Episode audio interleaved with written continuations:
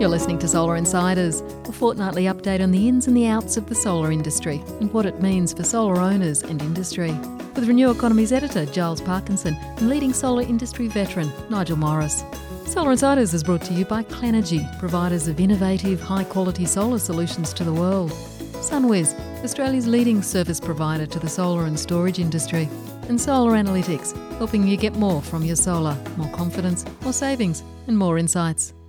Hello, and welcome to this latest episode of the Solar Insiders podcast. And I joining me as usual is Nigel Morris from Solar Analytics. And Nigel, I do believe that this will be the first Solar Insiders podcast broadcast in Australia without a coalition gov- federal government. Oh, ain't that the truth? It was. Um, it's I- first. it's it certainly is. Actually, that's that's that's a big. There's a bunch of memes that I've been sharing that are probably too rude uh, to talk about about how excited I was, and some of the, they weren't my memes; they were someone else's memes. Uh, farewelling some of the um, some of the the candidates, uh, the previous ministers, they're no longer ministers. Yeah, well, look, it's it's and look, it, it's sad that um, you know we're going to lose at least two listeners. You know, Angus Taylor and um, Tim Wilson. Um, we'll probably have no more cause to sort of tune into our regular fortnightly contest podcast because I'm sure that both of them were very very avid listeners. Um, um, because we spoke so highly of them, and um, That's- and you know, Clive's mate, Clive's mate, he's gone. He's nothing.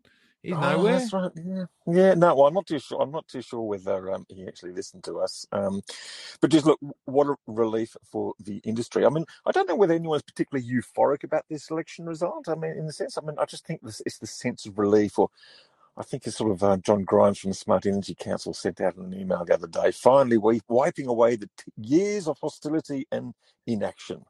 He says, and um, I Yeah. think that's Mm. probably. Um, uh, I've written many times that um, you know this government was just basically one giant policy bollard when it came to climate and energy, and um, uh, we kind of wondered how we'd get out of it. And uh, I'm, I'm actually re- reminded of an old story about um, it's probably fi- slightly fictional or maybe it's a little bit wound up. It was about um, you know in the old days when the big newspapers used to over, over the summer periods write these really exciting sort of you know day by day sort of thrillers and things like that. And um, apparently, there was one wonderfully successful one that was written by by the Times. You know, this is going back many many years. But the author, of course, hadn't quite finished the last episode, and he went down to the pub and he was completely pissed. And they were just nearing deadline, and they, you know, finally found him and dragged him out of the pub and sat down in front of the typewriter, just wondering how the hell, in that state, he could possibly find an end to this incredibly complex and dire situation that his main characters um, had got themselves in. And then he just sort of sat there with his typewriter and he sort of typed out. And then, in a single bound, he was set free, and that was it. I kind of feel, I kind of, I kind of feel it's the same for us. it is a little. It is a little. And and and you know, I mean, I, I have to admit, you know, my dad taught me this. Good on your dad. I know dad always listens. Uh, but my dad always taught me, you know, make sure you listen to the other side of the argument. Try and put yourself in the other person's shoes. And so, you know, I've been watching Fox News and um it was intriguing actually watching them because this week uh, we've got to get a new t-shirt range made because this week um, you know uh, I, I, I guess the um, uh, the people that we jointly represent uh, on this podcast so often in trying to you know solve climate issues and and, and progress renewable energy were referred to as two terms that uh, one I'd heard of before, but one I'd never heard of before: bedwetters. Bedwetters was is always a golden oldie. We're the bedwetters, apparently. Yes. Uh, but the, the other one that I heard that was a the absolute uh, clanger um, uh, from uh, you know Matt Canavan, who has somehow held on. Uh, surrender monkeys. surrender we're monkeys. We're surrender monkeys. Bedwetting surrender monkeys. Not only that, we're Bedwetting- woke su- surrender monkeys. That's right. That that's what I want on a t-shirt. Bedwetting woke surrender money monkey. Yeah, Monkeys. yeah, monkeys. It's- Okay. just it's bewildering to me um but um you know Look, you know, well, I know elections, yeah, politics are kind of interesting, but you know, I must admit, I have never, never actually stayed up late enough to try and watch all the speeches and all the things come through as I did this one. This one was a, this one was a fascinating election, and uh, it kept me up late uh, uh, on the couch, going, "Oh, this is kind of interesting." Well, it's going to be really interesting going forward to seeing to what extent um, we sort of move away from these sort of bipartisan or these partisan politics, and we have like a new dynamic now that we've got this sort of 15 strong or roughly 15 strong crossbench. It may be that Labor sneaks over the line with a majority, which is a bit of a shame in a way because it'll just be much more fun if they have to negotiate with a crossbench. Um, but even so, the fact that there's that many crossbenches there, and the fact that the Greens have got this major block in the Senate of 12. Plus, they got David Pocock there, um, the former Wallaby captain, um, who's a climate independent from the ACT, where he's knocked over the, the quite right wing Zed Seselja, or whatever his name is. Um, is um, make, makes it very interesting. So, how that translates mm. into interesting, and constructive, and useful climate and energy policy um, remains to be seen. But I've got to say, I think it looks promising.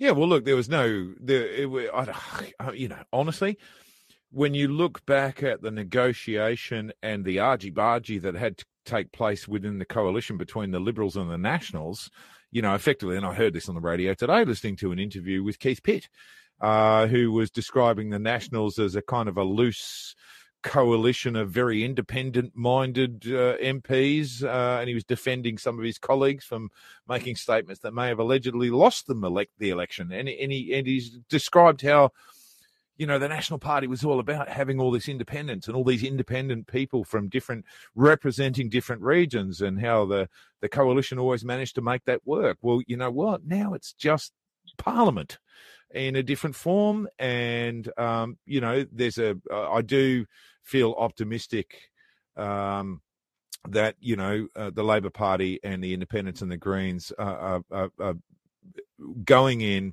open mindedly, willing to negotiate, willing to accept that there's going to be differences in opinion and, and, that it won't be easy. But for goodness sake, it's not going to be that much different to the coalition. Yeah, well, in some ways. Um, in other ways, it's going to be very different. be well, clear about that. But but the same challenges, right, with negotiation.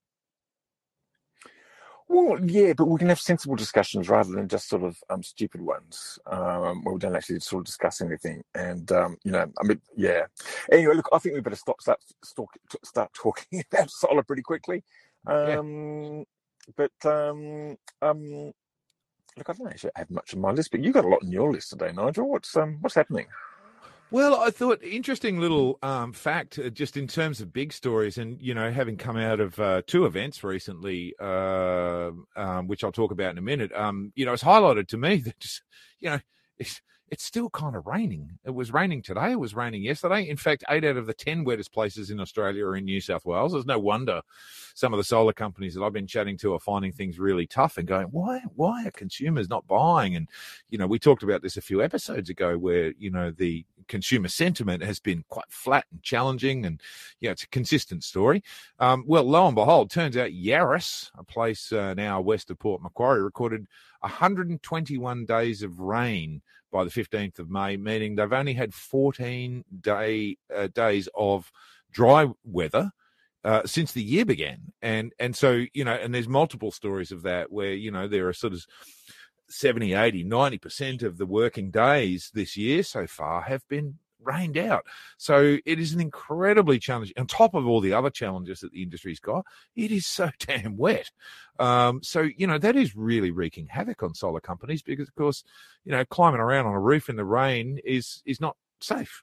Uh, so it really limits the work that can be done. And the statistics blew me away when I started seeing how many wet days there've actually been. So, you know, um, hang in there, guys and girls. Um, uh, it can't rain forever.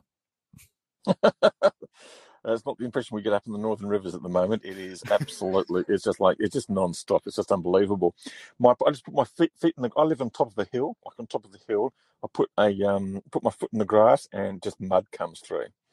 Yeah. And, um, yeah, so we're actually down in Canberra at the moment, but we saw, we, we got an alert from the security camera the other day and this clown from next door has just driven over our grass and he gets himself bogged and he's just sort of sitting there, just you know, spinning his wheels, digging up our grass. Um, in your front lawn. In the front lawn, yeah. Though he's that sort of neighbour.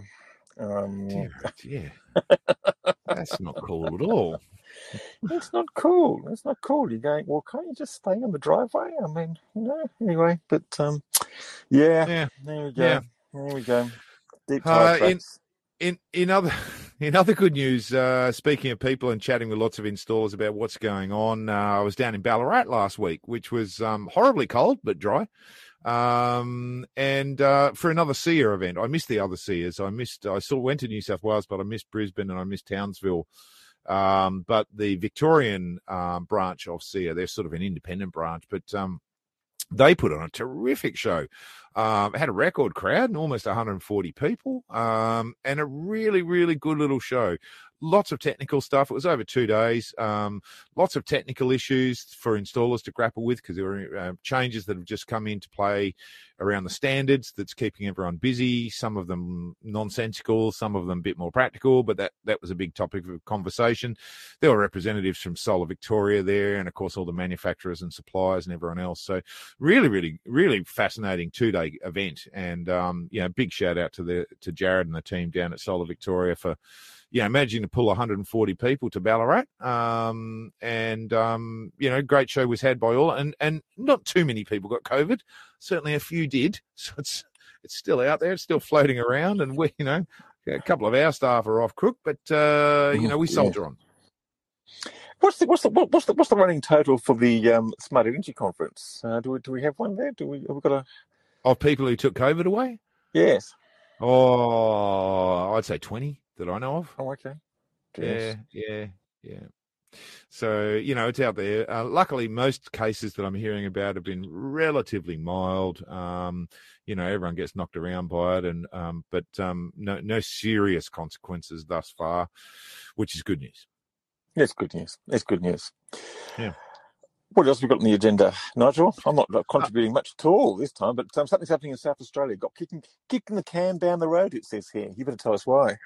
Um, I'm going to uh, just quietly refer you to the correct w- uh, worksheet, uh, which is 2505, Giles. you're looking at the wrong date there. But uh, while you're finding the right worksheet. That, that's actually quite funny because I sort of clicked on it, and, and, the, and the one below that is solar is now the cheapest electricity in history yeah, in report a, says, and that's from ah, 2020. and I thought, geez, Nigel's out of date, isn't he? Yeah, no, you just got to scroll across to the left, my friend, and get to the 25th of the 5th. While you're doing that, I'll uh, mention something that's um, that's cool that we've been playing around with at Solar Analytics actually, because you know, of course, collecting consumption data requires a consumption meter, uh, and there are a lot of products out there that can do that. We've got one. Most of the inverter manufacturers have got one, and that's all well and good. And in certain applications, they're required. In certain applications, they're the best solution. But there are some applications where that just represents an additional cost, and you know that can be sort of two, three, four hundred bucks before you know it to just get that consumption data. And I, I, can I can remember thinking for years and years and years, one day the day will come when we can just get that data out of the retail meter, which is already sitting there. It's already measuring everything. And um, you know, we can use that data and we can all save ourselves the time and the cost of installing a a, um, a sort of uh, additional consumption meter. Seems like a terrible waste lo and behold, we are approaching that day. And um, we're actually pilot testing a solution now where we pull the solar production data out of the inverter via API. Um, like we do in our inverter integrated stuff. But instead of adding a consumption meter from an inverter manufacturer or our hardware, we actually pull the consumption data straight out of the retail meter. Now, that has some pros and some cons, but the really nice thing about it is that it means you don't have to install an extra device. And this has been coming for a long, long time, and there are still some challenges with getting access to that data, and it's not agnostic and it's not. You know, available. It doesn't have all the advantages that we can with high resolution, you know, meters that, that are installed afterwards. But we're doing some pilot testing right now. It's looking really promising. Those rules and regulations are changing. They start in November and they roll out over the coming years with more and more retailers um, uh, mandating access to that data. And um, so that's kind of exciting because, you know, in short, if we can get that uh, consumption data from a retail meter and save the consumer 400 bucks off the cost of a solar system, that's good news.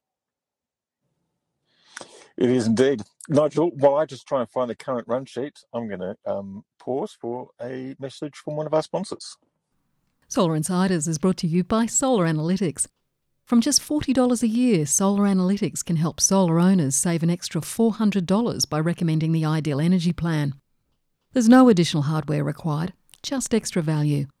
Solar Analytics, it's different. Learn more at solaranalytics.com.au. And of course, we'd like to thank um, all our sponsors um, who support the Solar Insiders podcast, uh, Solar Analytics, Clenergy, and Sunwiz for your ongoing support. Nigel, what have you been um, doing on Great Solar Business last week and what's coming up? Mm.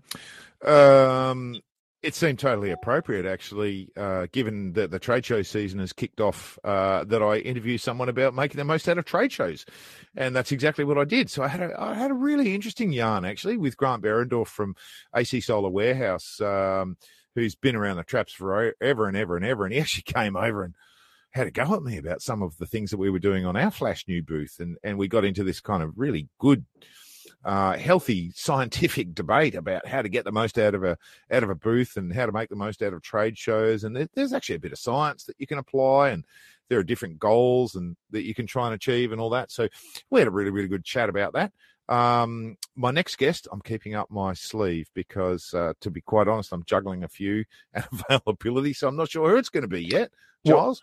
Well, but um, no, that's okay. Yeah, well, look look forward to it. Um, um, point out too that um, we've got uh, the, the, other podcast. We've got the Driven podcast. Had a really interesting chat actually um, with Lex Forsyth from uh, Janus um, Electric, who are doing these sort of um, refurbished electric trucks, these swappable batteries.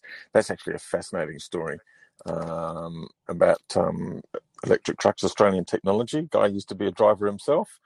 Um, had a set of um, nice. had, had, had, a network of diesel refueling stations, and his daughter said to him one day, saying, "Dad, I don't like this diesel. It's um, bad for the environment. It's bad for our health." So he sat down and thought about it, and came up with this idea, and has refined it over the last couple of years, and going absolutely gangbusters. And I've had a ride. I don't, I don't have a trucker's license, but I had a ride in one of them, and um, it's pretty cool. It's pretty cool. Have you got a trucker's license? Oh, that everything cool. else. no, forklifts Forklift. years ago, but no, uh, no, no, no trucker. Uh, no trucker. There was a whole story. I, I had I got, had to bump in a Disney on Ice show when I was young, and they went, "You can drive a forklift, can't you?" And I went, "Yeah, sure." Drove the forklift, and then I went, oh, I better go get a license. I got one, got a license after that. You worked on Disney. You um, worked on, speaking... no, hang on, hang on, hang on. I'm just going to pause here. You worked on Disney on Ice. One of my first ever job, apart from being a local milkman, was working with the Moscow Circus on Ice. So, God, it's kind of like you know, no. yes. Six degrees of separation. Unbelievable. Unbelievable. Yeah. yeah. We're, we're really off track. But um, I'm going to bring you back because you don't even know this, but I've got a scoop oh. for you. I have an interview lined up uh, with the CEO, I believe, uh, of a Finnish company who makes a game-changing electric vehicle charger. And I've I've mentioned these guys in the past, and I've been talking to the people in Finland. Um, and I have lined up an interview with their CEO, so I'm going to have the, that uh, for you coming up in a in a few weeks. Cool uh, for the driven as well. That's pretty cool. That's pretty cool. A Finnish electric vehicle charger. That's great. Yep. Yeah. Yep. They're all about it. They're all about now, it. Look, there's some funny things going on. Um, ACCC um, is doing its second recall of the LG battery. There's about there's about seven, just over mm. seven thousand. There's still six and a half thousand out there. Um, people either don't know or can't be bothered um, trading in their battery. I mean, they get a free new one, don't they? So um, it should be okay. I mean, this um, it's obviously just a lack of knowledge or awareness. One hopes. Yeah, you're right, and and you know, this is an interesting one. Recalls are always interesting to me because how the manufacturer responds, and you know how they how much how much help they offer, how much time they invest, all those kinds of things, really show you know really show their true colors. And I have to hand it, although it's obviously very inconvenient and um, potentially you know annoying and you know expensive and all those other kinds of things for consumers and retailers who are caught up in this recall i have to hand it to lg they have persisted and persisted and persisted. They've done a lot of work. I actually jumped on the recall website the other day and was able to work my way through the process and could see Very simple process to enter your, your battery serial number in and very quickly establish are you affected or not. So they, they've really worked hard. There's compensation for lost energy for consumers. Uh, I'm assuming there's compensation for retailers as well. So, you know, full credit to to the parent company for actually, you know, firstly, you know, going working obviously uh, in collaboration with the ACCC to make sure that this is front and center and getting the message out, not trying to hide it or anything like that. So, yeah, it it needs to be sorted out. Most of the ones at the moment that are affected seem to be um, uh, uh bundles that were put together by all, either SolarX or um, Opal Storage. Um, there's a bunch of details. I won't go through them now, but you know, do go to the just Google LG battery recall. You'll get to their site. You can put in the serial number. It is really important. The ACCC notice, and I saw you published a great little story on it today. We're really highlighting it is it is important. Um, uh, so you know, if you're a retailer, make sure you go back to those customers who you sold those LG early LG batteries to, or if you're a a consumer, um, Google it up and have a look and uh, uh and speak to your mm. supplier. Mm. Indeed. And um, Nigel, a, um, a slightly less savoury story coming from the West about um, problems with one installer over there.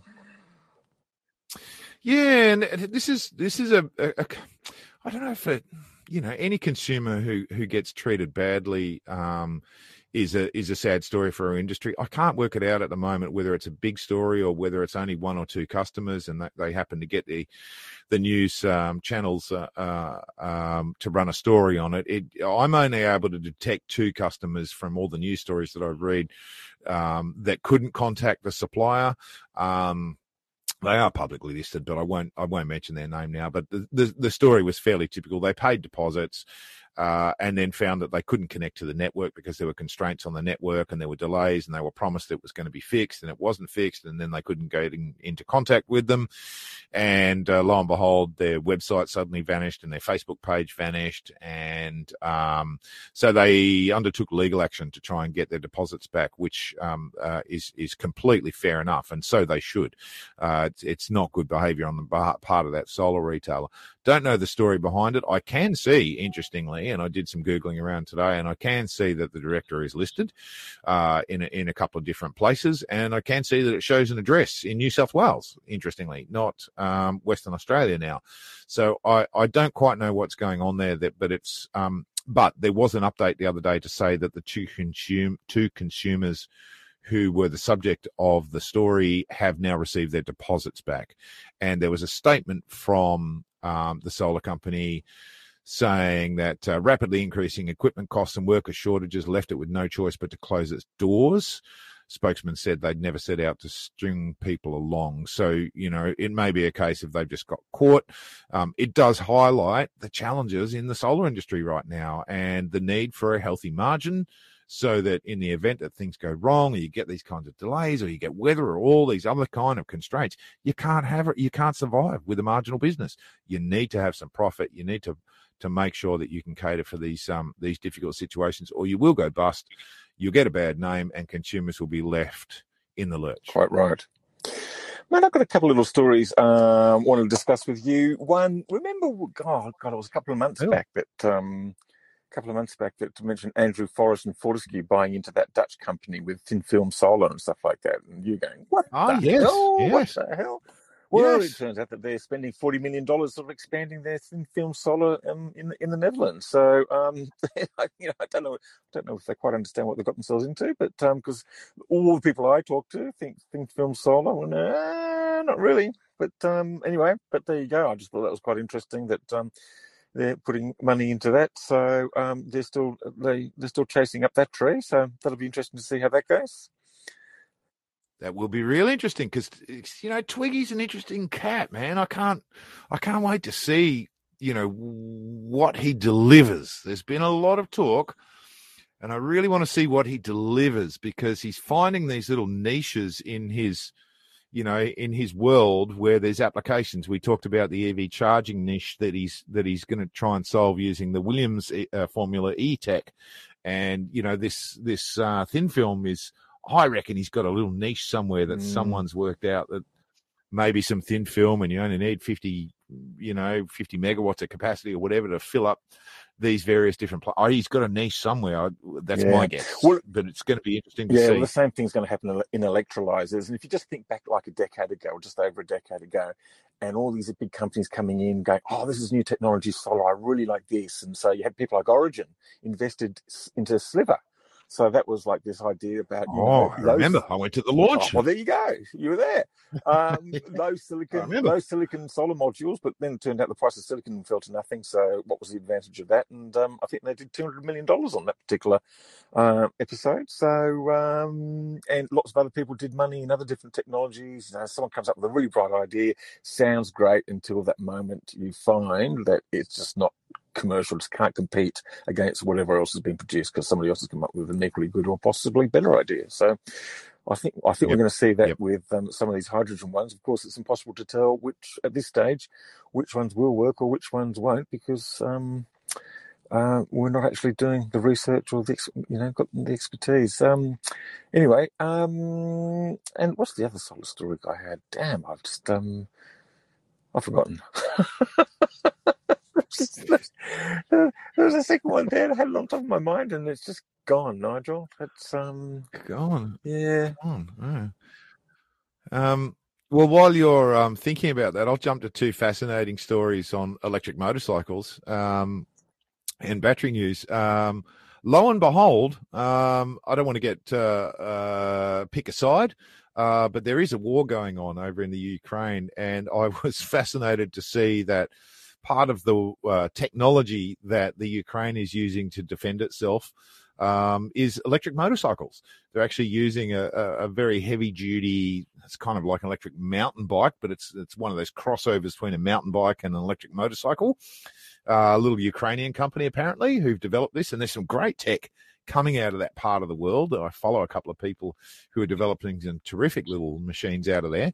Um, they were pretty quick off the mark. They um, strapped a rocket, ro- a rocket rocket launcher on to these electric motorcycles. It'll carry two people on a rocket launcher that'll blow a tank up, which has been pretty handy if you're in the Ukraine.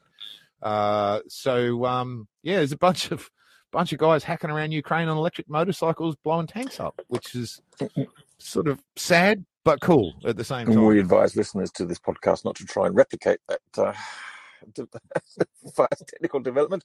And least of all, you, Nigel, and your electric Harley um, live wire. But um, that sounds pretty amazing, actually. There's um, nothing. There's nothing like a war, I guess, to sort of um, concentrate the mind on some rapid technology um, um, advances. Um, which Well, probably is the- one of the- the only few things that um, good things that come out of them because um, the rest of the war is Yeah, shit for just the about rest everyone. just ugly. Yes.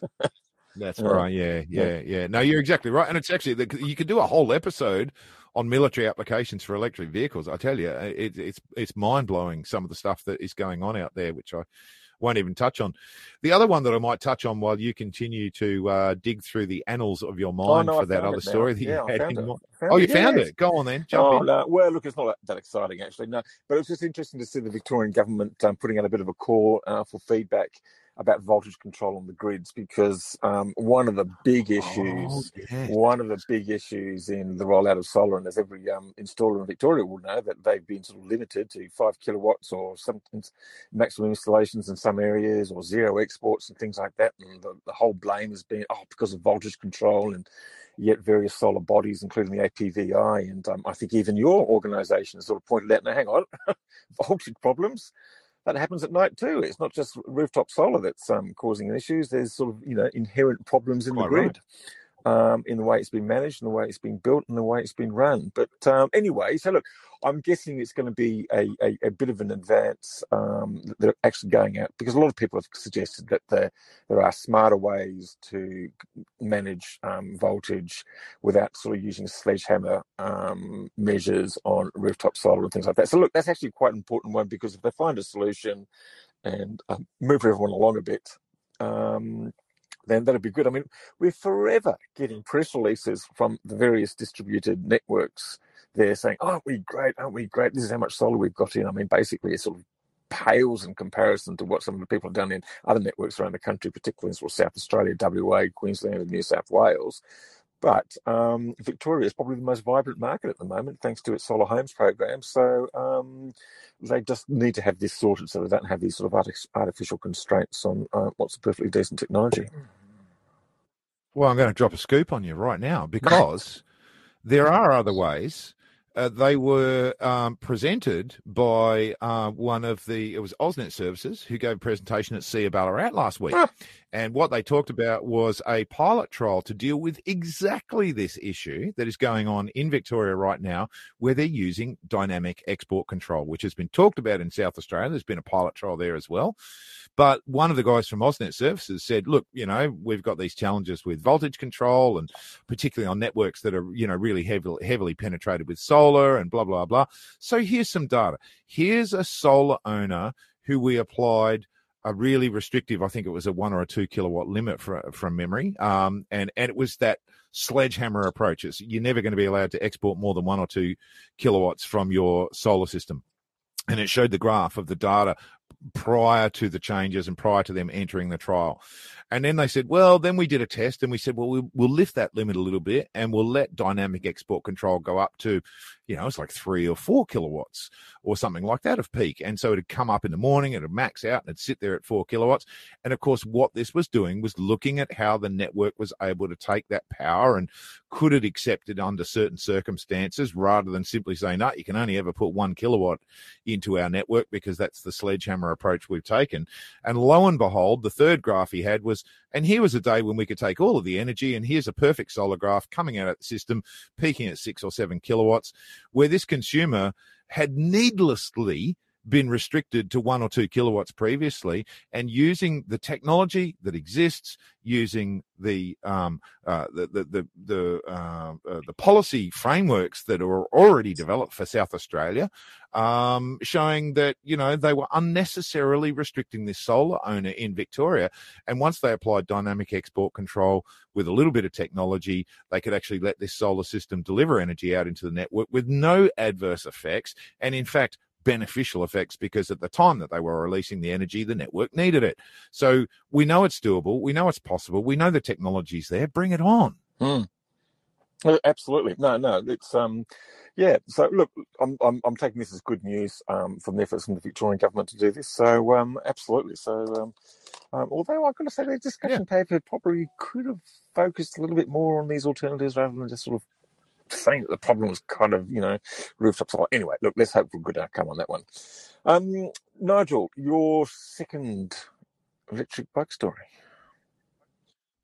Oh, really simple one, but kind of one of those little nice stories. Uh, I actually had to take the Harley Livewire in for a service, uh, and went in today took it in this morning, and um, I've done uh, almost ten thousand k's on the bike uh, in the oh, I don't know six months or so that I've owned it, um, and uh, it was due for its. It had a first service at about a thousand k's just to check everything, nothing had come loose, which was done before I got the bike, and uh, it was due for another um, at about eight thousand. So I took it in today and uh, had a great chat actually with the service guys and with one of the sales team and then um, just happened to be there when the mechanic brought it back in so had a chat to him um, and I, there are a couple of things that i'd ask him just to have a look at and check and you know one of them for example was there is a little gear drive in off the motor that, that has a helical gear that drives to the belt and I said, "Oh, look, you know, it's it's making a little bit more noise than it was when I got it.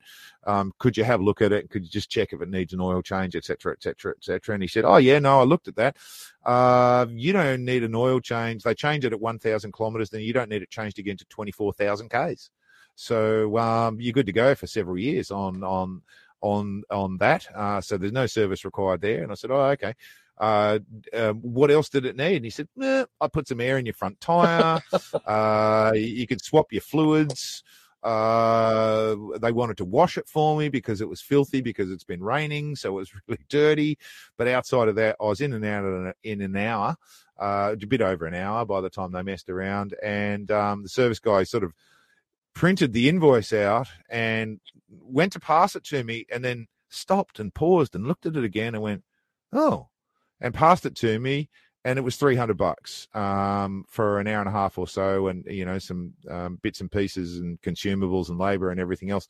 And i said oh 300 bucks terrific. That's that's that's that's a nice service cost. He said you wouldn't believe how much a normal harley costs. It's a lot more than 300 bucks for an eight for for a 8000k service. So you should be loving that sick. And i said well i am. And he said of course you got no fuel cost. Everyone is coming in complaining about fuel costs. So yet again uh, the benefits of electric vehicles come home to roost, uh, whether it's a car or a bike. You know, servicing costs are very, very low. And um, so that made me smile. One of the good things about owning a Tesla Model 3 is that in the few times I've had to take it in to sort of, um, you know, get something changed or sort of a damaged um, windscreen or um, or something like that, you take them in and um, there is no oil, there is no smell of any petrol or any fossil fuels, or anything like that.